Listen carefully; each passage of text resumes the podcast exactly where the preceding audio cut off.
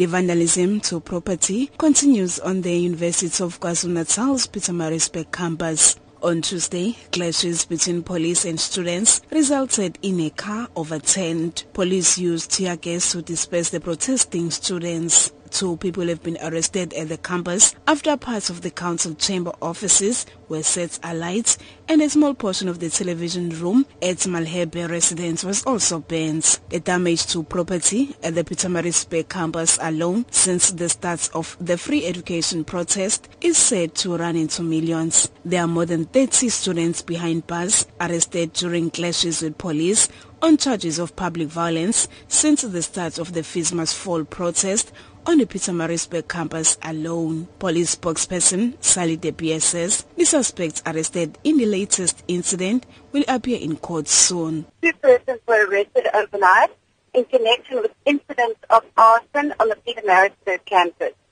They will appear in court shortly. We again call upon all students, student leaders and other role players to ensure calm to prevent destruction of property and violence. The SAPS continues to monitor the situation, but we ask everyone to behave responsibly. Students at the UKZN's Howard College campus tried several times to continue their protest, but the rain seemed to dampen their spirits. Police were also on hand to disperse the groups. UKZN spokesperson Lesiba Seshoga says classes are continuing under police guard. Classes are continuing at uh, UKZN's campuses. They are continuing uh, under security guards and the police who are guarding the situation. For the past four weeks, we had a relatively peaceful attendance of classes. We just had a, a sporadic incident last night where some of the students actually bent some of the sofas in their residences, which caused a little bit of uh, fire.